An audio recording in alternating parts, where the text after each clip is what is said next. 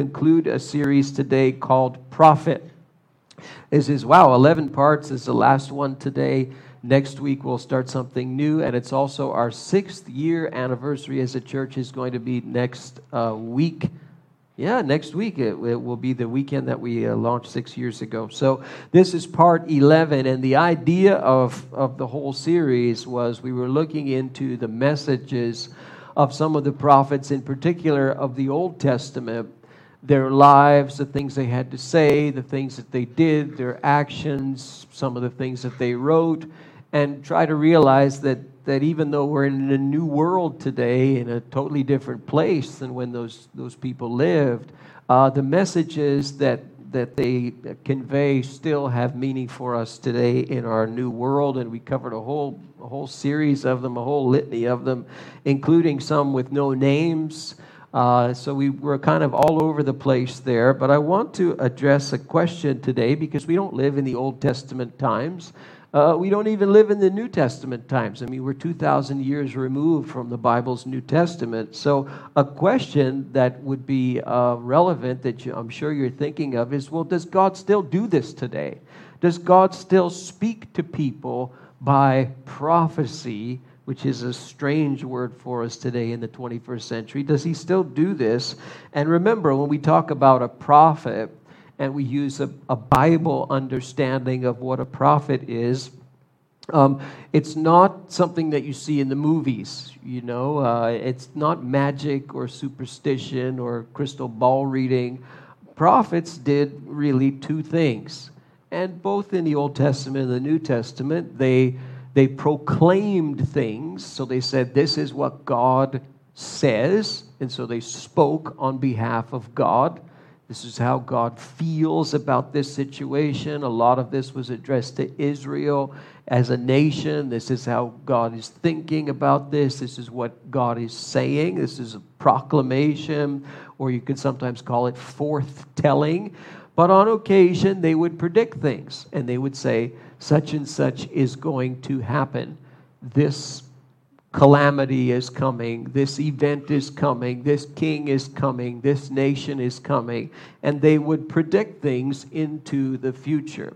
Uh, we see them in the Old Testament before the period of the kings, during the kings. We see them writing things like Isaiah and Ezekiel, write big, big books in the Old Testament. But again, the question is what about today in the 21st century? Because that's where you and I live. Does God still do this today? Does God still communicate to people today by this method? This is a really, really hot question. Is God speaking to you, maybe? Have you heard something that you think is from God? Or someone's told you something and they say that it's from God? Does God still do this today? And so I want to give you uh, uh, an answer, and it's a, a strange answer. It's no and yes. It's no and yes.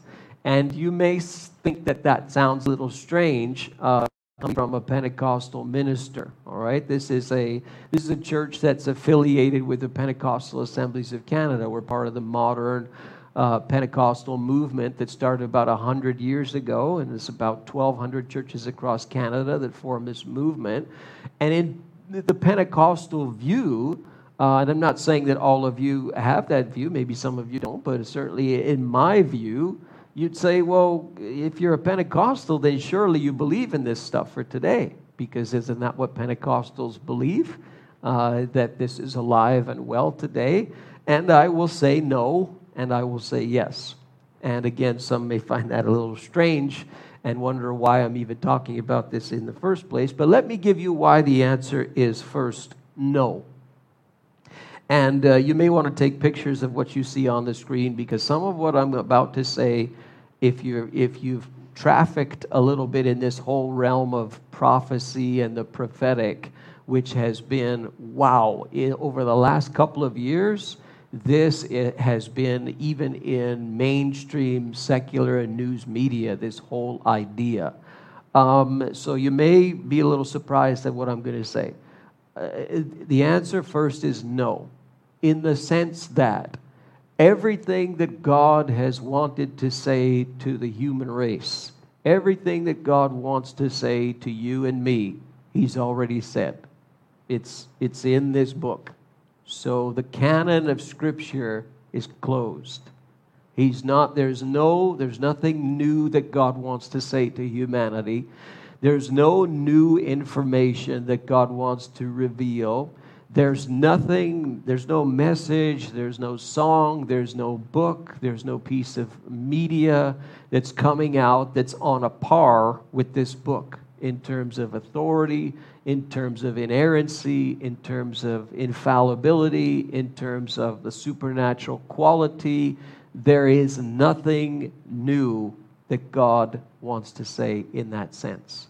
So he's there's no more of that. It's it finished with the last book of the Bible, which is the book of Revelation, right? So you've got 66 books from Genesis to Revelation. The canon of Scripture is closed.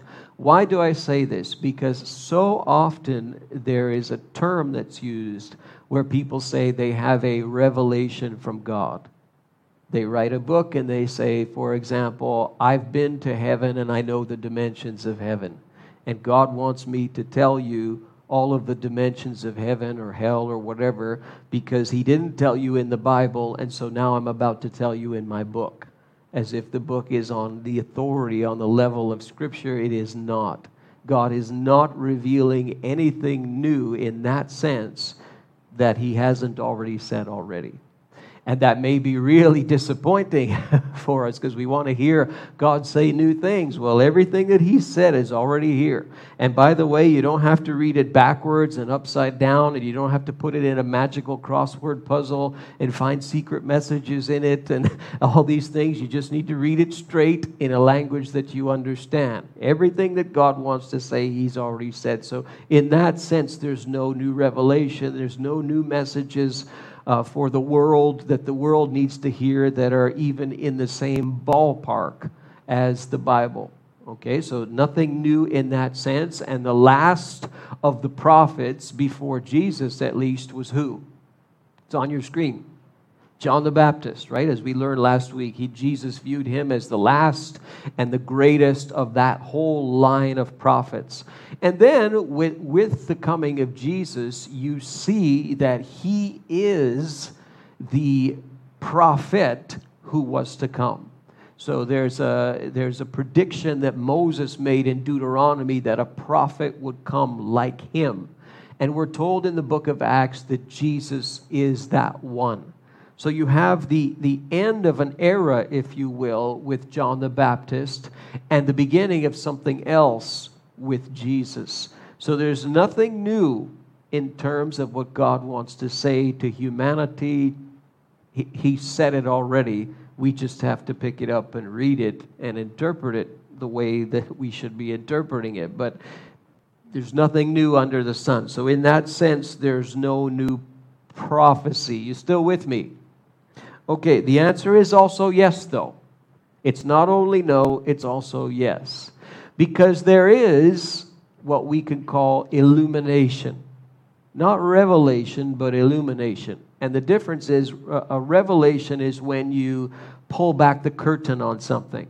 So, uh, you know, you have a big, big screen here.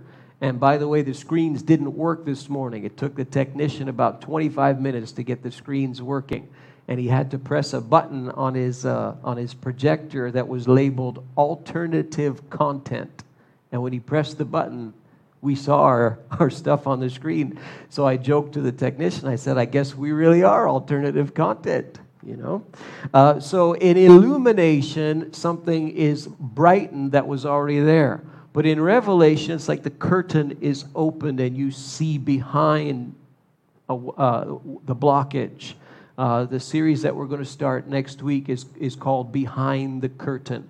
And we're going to talk about death and the afterlife and all of the pieces and parts of that uh, as we move through the fall season. The, the, revelation is God shows you something that you can't otherwise know. You can't intuitively grasp it. He has to pull back the curtain and reveal it to you. Illumination is different. In illumination, you're reading something You, there's a concept that you already are, see in the scripture, and it's illuminated for you. It's like the light bulb goes on. Bing! Now you understand. Now you see. Now you get it. That's not the same thing as revelation. It's just illuminating what's already there, and that certainly is alive and well today. But there are also prophecies, in particular of a predictive nature, by ordinary, non apostle people. And I'll show you a couple of examples in a minute. And uh, the gift of prophecy, when we look into the New Testament, is displayed for us as active. Now, uh, in Pentecostal theology, and I'm one of those, uh, we are not what you would call cessationists in our view of these gifts. We're continuationists in our view of these gifts, the fancy terminology. What, we're, what, what I'm saying is that in, in the view that I take of Scripture, the gifts of the Spirit, including prophecy, did not cease. So, with the completion of the Scripture, they still did not cease. In the cessationist view, those gifts were only there until the completion of Scripture. Now we have the completion of Scripture, we don't need those gifts anymore.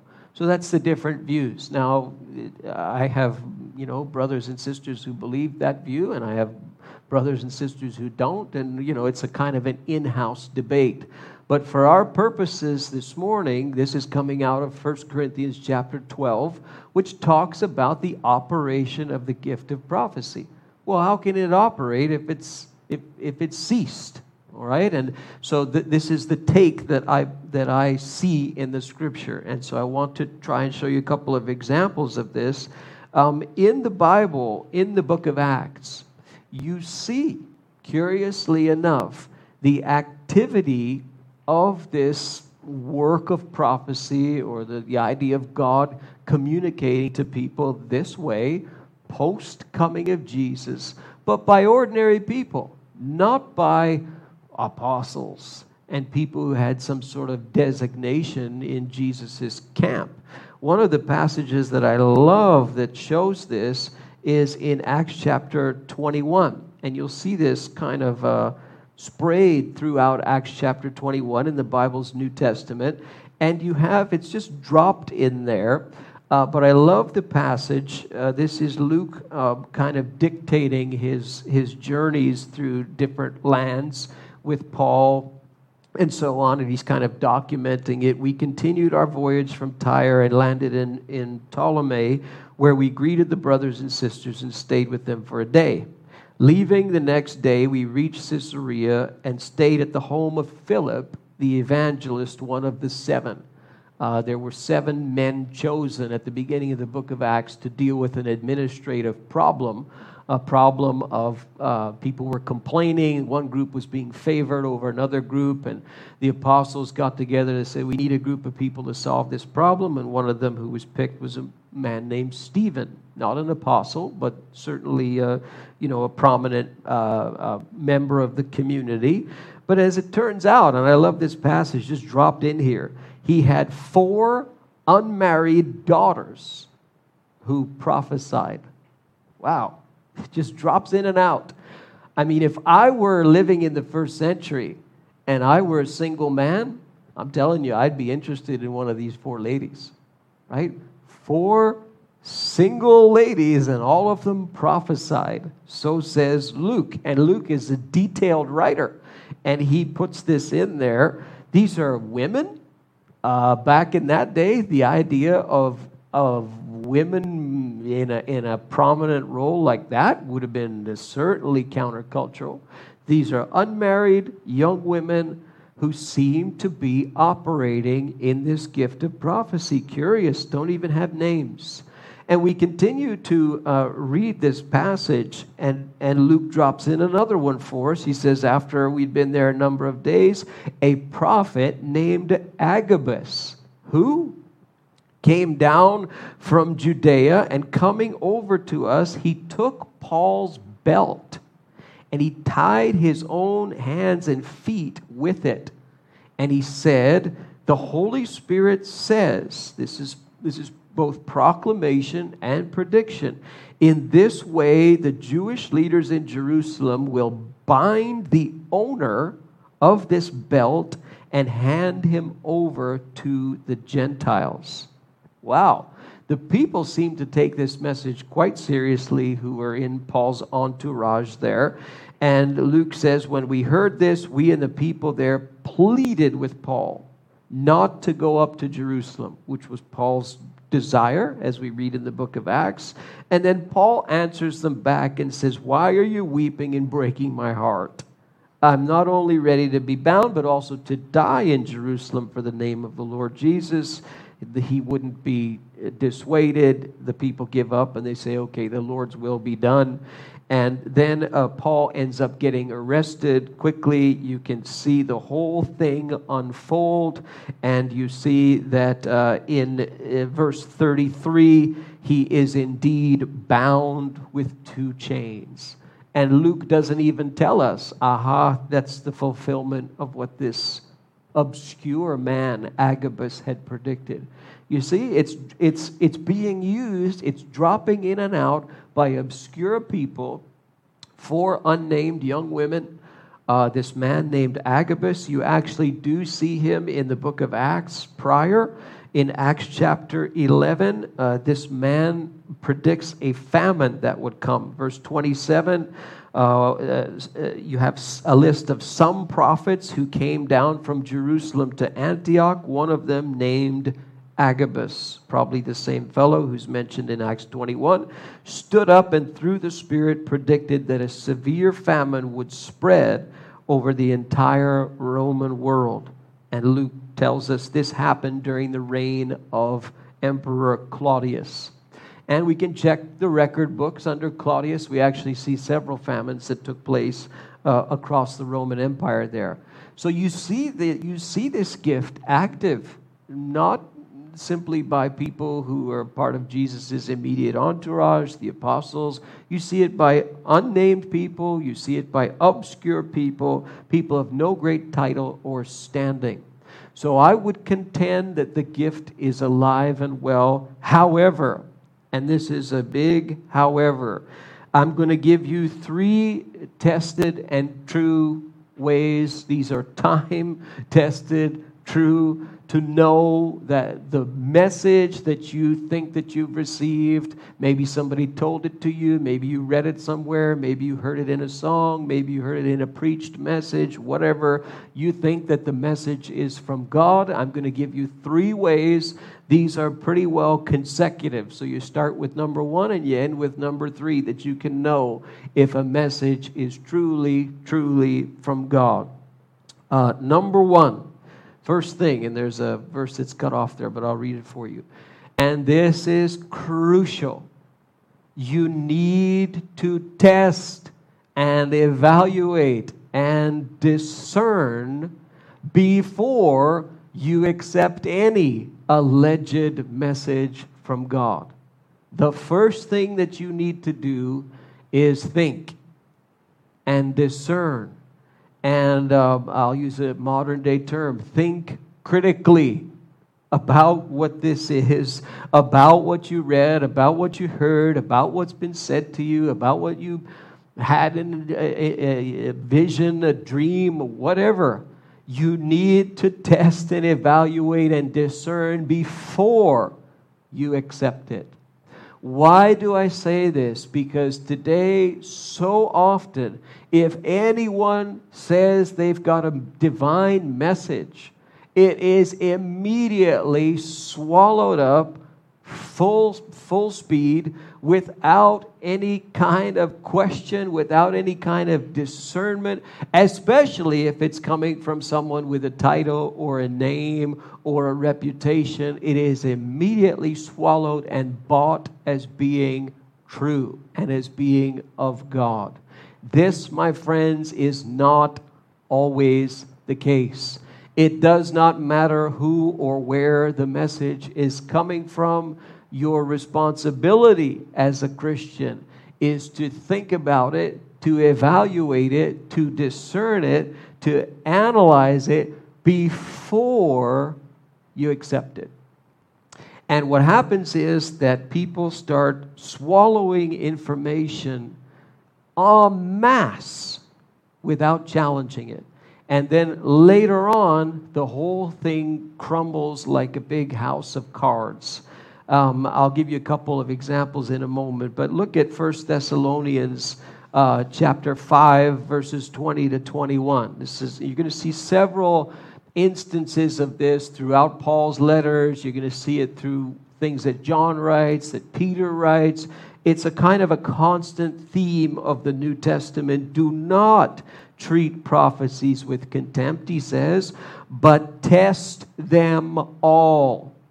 Hold on to what is good, reject every kind of evil. Note that test them all. Don't treat them with contempt, but test them. This is the responsibility of the Christian, or if this is a message directed toward a community of faith, it's the community of faith that has to discern, that has to test it, that has to evaluate it. Folks, the last two years have, have really brought this to the forefront.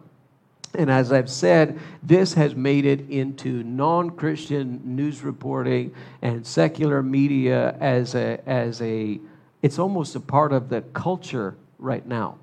The last couple of years, starting uh, with the pandemic and moving into the invasion of Ukraine, I mean, folks, you could spend your whole day just watching all of these supposed prophetic words about all of these things. And I need to tell you, folks, as a pastor, I find them quite disturbing. You need to discern and you need to think and you need to evaluate these things. So, I mean, I, it is it is whatever side of the of COVID-19 that you're on. I mean, you may be on the the far uh, end of it with the, you know the, a conspiracy view or whatever. You may be on that view, or you may be on the total other view. Wherever you are, this is a global, worldwide thing that happened. And everybody can agree to that. Even the conspiracy theories will say, well, a, it was the greatest conspiracy foisted upon the world, you know, whatever. But everybody is going to agree that this is a worldwide thing that happened. Somebody needs to tell me, please, why is it that if, it, I mean, if all of this, this litany, this information on the internet and all of the prophecies after prophecies after prophecies. Why is it that nobody called it? Why is it that nobody said, hello, a pandemic is coming, it's going to close everything down? Nobody said it. And I've seen people backtrack over it. And, well, we said half of this and we said half of that. The truth is, nobody did. And when you look, it's funny when you look into the pages of Scripture, Agabus, he didn't get it wrong. He said there's a famine coming and it's going to spread across the Roman Empire. He got it right. He didn't hedge his bets. He didn't change his mind. He didn't say, well, it didn't happen this way because of this, and it didn't happen because of this condition or that condition. No. And I, I, you, I find it disturbing that nobody called it. All of these so called prophets with huge, huge followings of people. None of them called it. We've got to think and evaluate and test. And then when it happened, as I was researching for this message, when it happened, there were people who predicted, using the name of, of God, that it would be over by Passover of 2020. Folks, it is a novel coronavirus is new. And it jumps onto the scene and spreads across the world like gangbusters extremely quickly. And you've got people predicting that it's going to be over in two months. This was said, folks. We've got to be careful and evaluate and discern. I, there's so much of this, especially online. The church is called to think about it. The church is, if anybody should be thinking critically about alleged words from God, it should be the church. This is the call of the New Testament. It doesn't mean to condemn the person. If, you, if, the, if the person is incorrect, it means you evaluate the message And this is what the church was called to do. 1 Corinthians 14, verse 29. With the activity of this kind of gift in a church setting, two or three prophets should speak, and the others should weigh carefully what is said. That means the other people listen. They say, hmm, let's see if this is of God or this is not of God. It's the responsibility, the high calling of the Christian to evaluate and to see what is this. And this came to uh, probably a fever pitch.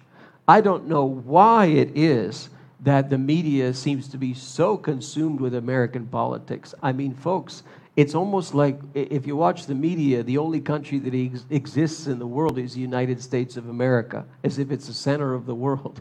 I mean, folks, there's a lot of other countries out there and a lot of other things going on in a lot of other places. And yet, according to a whole, a whole batch of people, again, with huge, huge followings, God seems to be particularly concerned with American politics and the re election of the former President Donald Trump. Folks, you had people who went on record who said there's dozens and dozens of them who said that this man would get reelected. And, uh, you know, then when he didn't, it's, well, we're going to backtrack and we're going to say that, well, it's going to be in four years and it's going to be this and it's going to be that. Folks, we've got to think critically. And I'm not giving you a position for or against the, the, the former president. I'm telling you that when we hear messages like that, we have to think critically and we have to discern what are we listening to? Is this of God? Is this not of God? Very, very important. I didn't hear one. I, I, remember doing a video myself the day before the election. And I'll say the same thing today.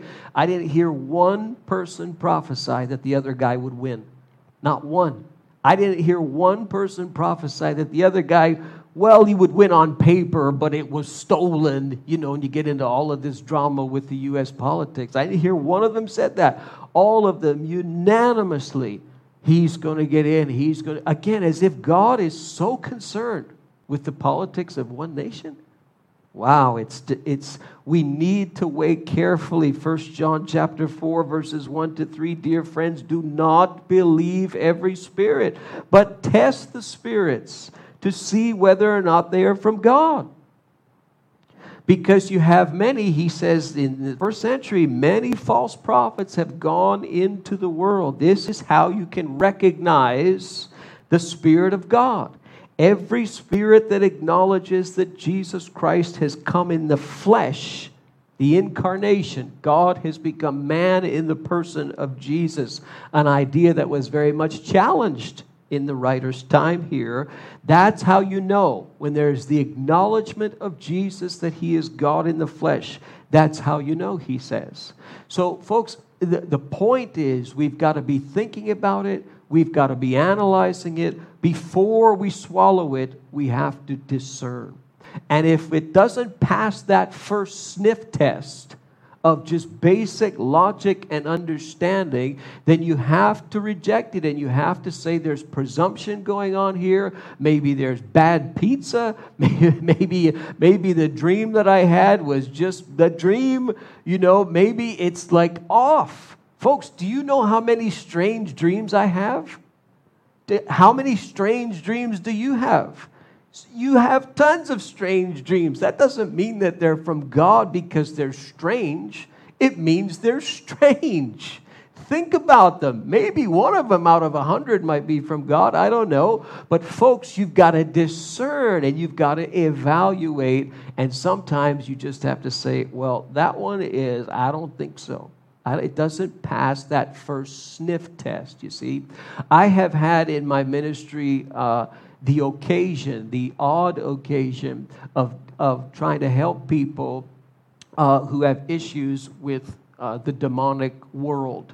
Okay, I have had people who have come to me who uh, privately who say that they have these kinds of issues and whatever term they want to use possession uh, whatever uh, obsession uh, whatever it is and they say they have these problems with with the, the, this unseen realm of the demonic. Every pastor has had people who come to that pastor with that kind of question.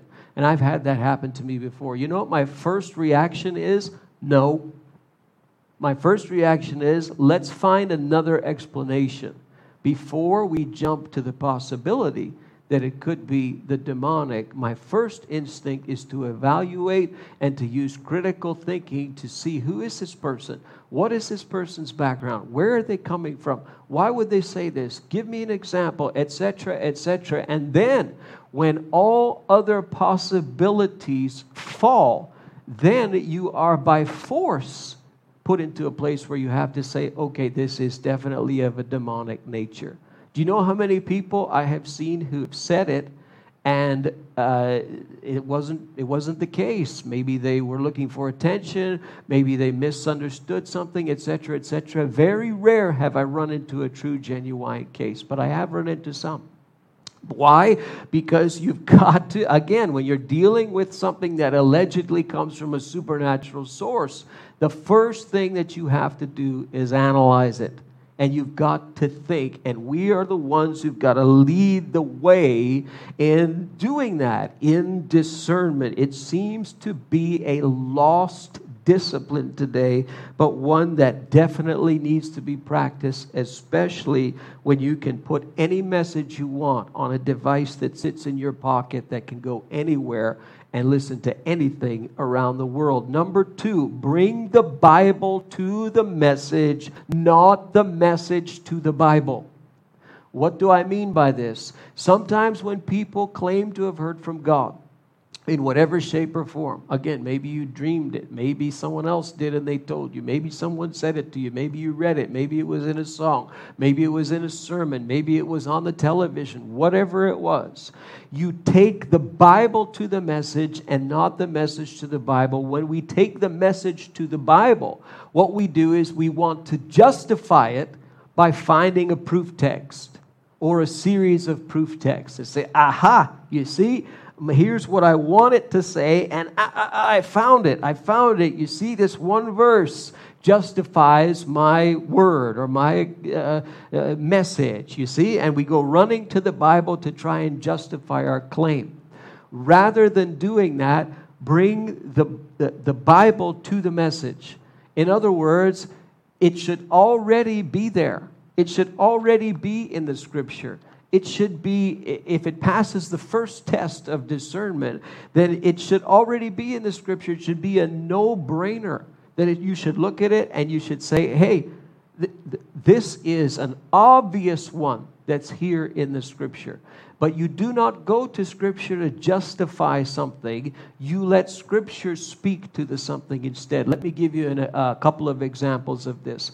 Uh, this old story that I heard of a, a pastor who was actually having an affair with his secretary.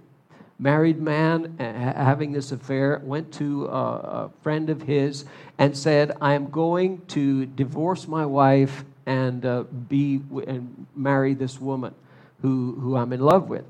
And his, his friend looked at him shocked, you know, and said, Well, like, what, what, what's wrong with you? What, why are you doing this? And what the, what the pastor said was, Well, I see it in the scripture. The Bible says that the, the two shall become one flesh. And I was never truly one flesh with my wife. And so with this woman, it's there. With my wife, it's not there. And the friend of his looked at him and scratched his head and said, Sir, you have four children with your wife. But you see what's going on there? It's the running to the Bible to pick a verse and to make the verse justify the behavior, which is obviously, in this case, sinful behavior. You say to yourselves, Is that a true story? Yes, it is.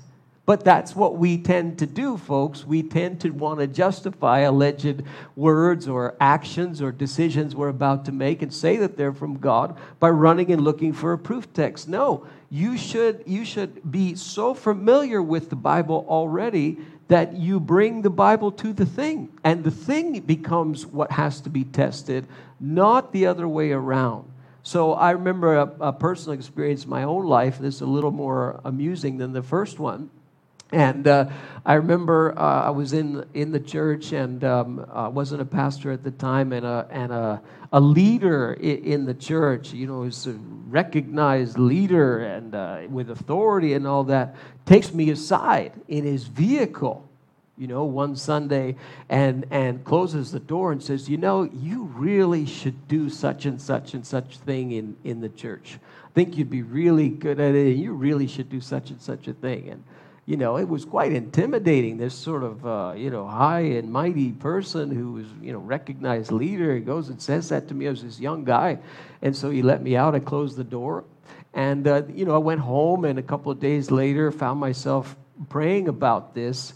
Uh, and and I, it's one of the very rare times in my life, folks, that I, I distinctly sensed that God was amused by my prayer. That as if he was laughing chuckling at my prayer, as if to say, you know, you, you take this thing and you bring this to me as if, I mean, who is this guy who talks to you? Who's he compared to me? You, you take his word that you should be doing such and such.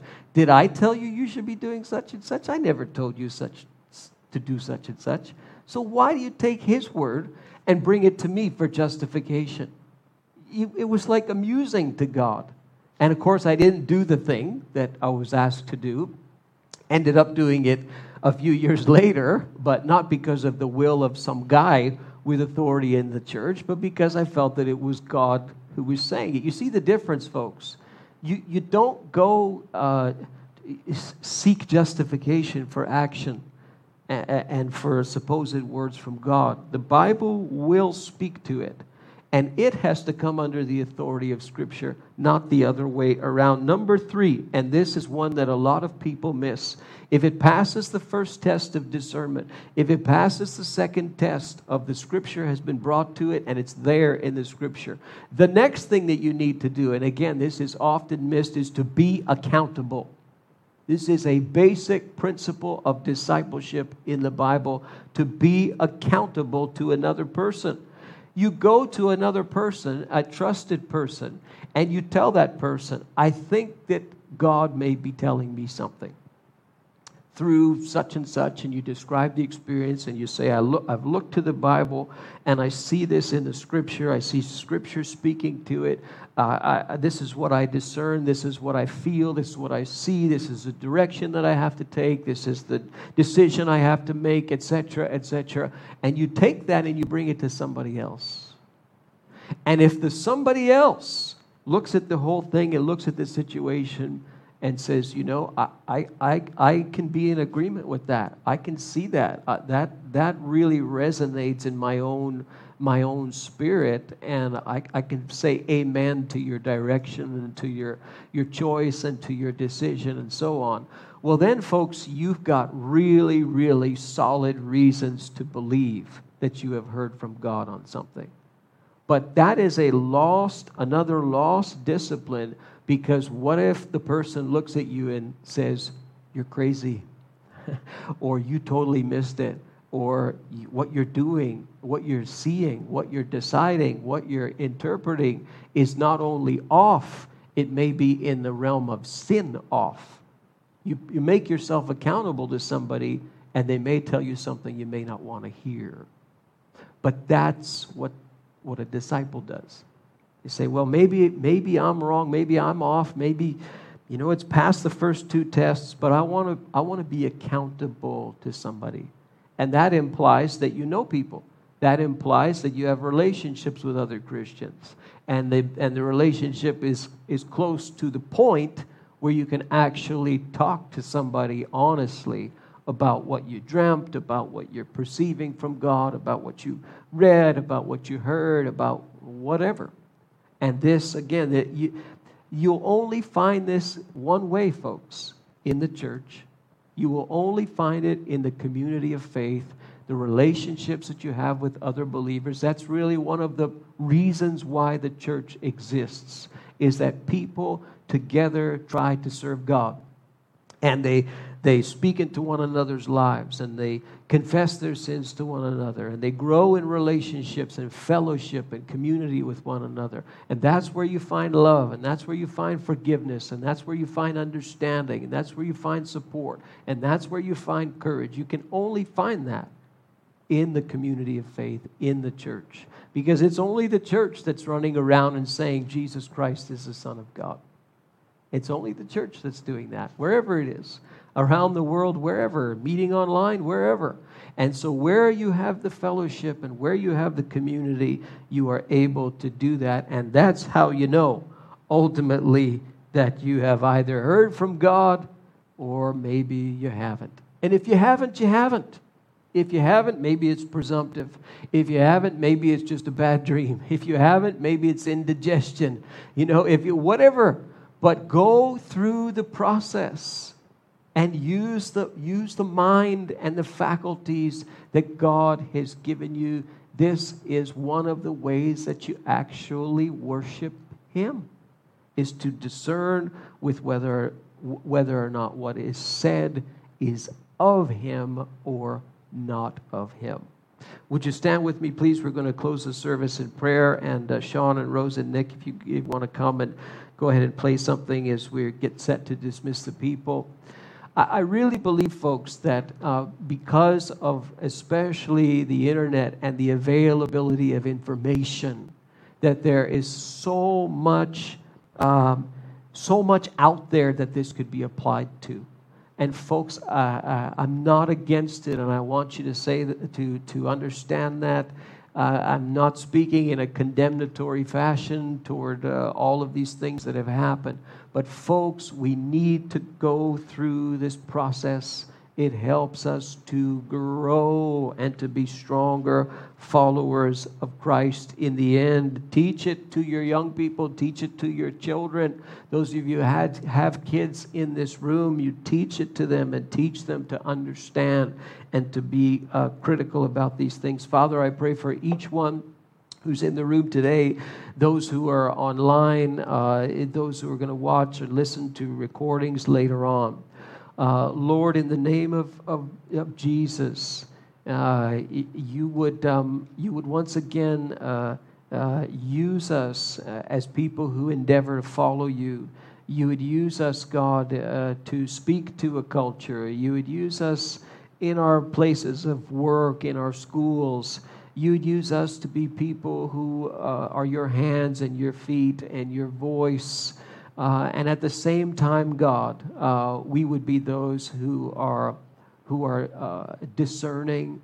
We would be those who continually acknowledge Jesus Christ is the Son of God who came in the flesh. We would be those, God, who would have a stable head in crazy times we would be those, Lord, uh, who would show consistency even when the world is, is just crazy and seems to be on fire with all kinds of different things happening at the same time. Help us, Lord. I pray for each household uh, and each family represented here that the peace and the presence of God uh, would go with us and be tangible in our lives this week we pray together in Jesus' name. Amen. Amen. God bless you. Have a great, great Sunday today. Remember to pick up your kids over in screen 11. Uh, next week will be our sixth anniversary, and we'll start a new series together. Hope you can join us. God bless you, everyone.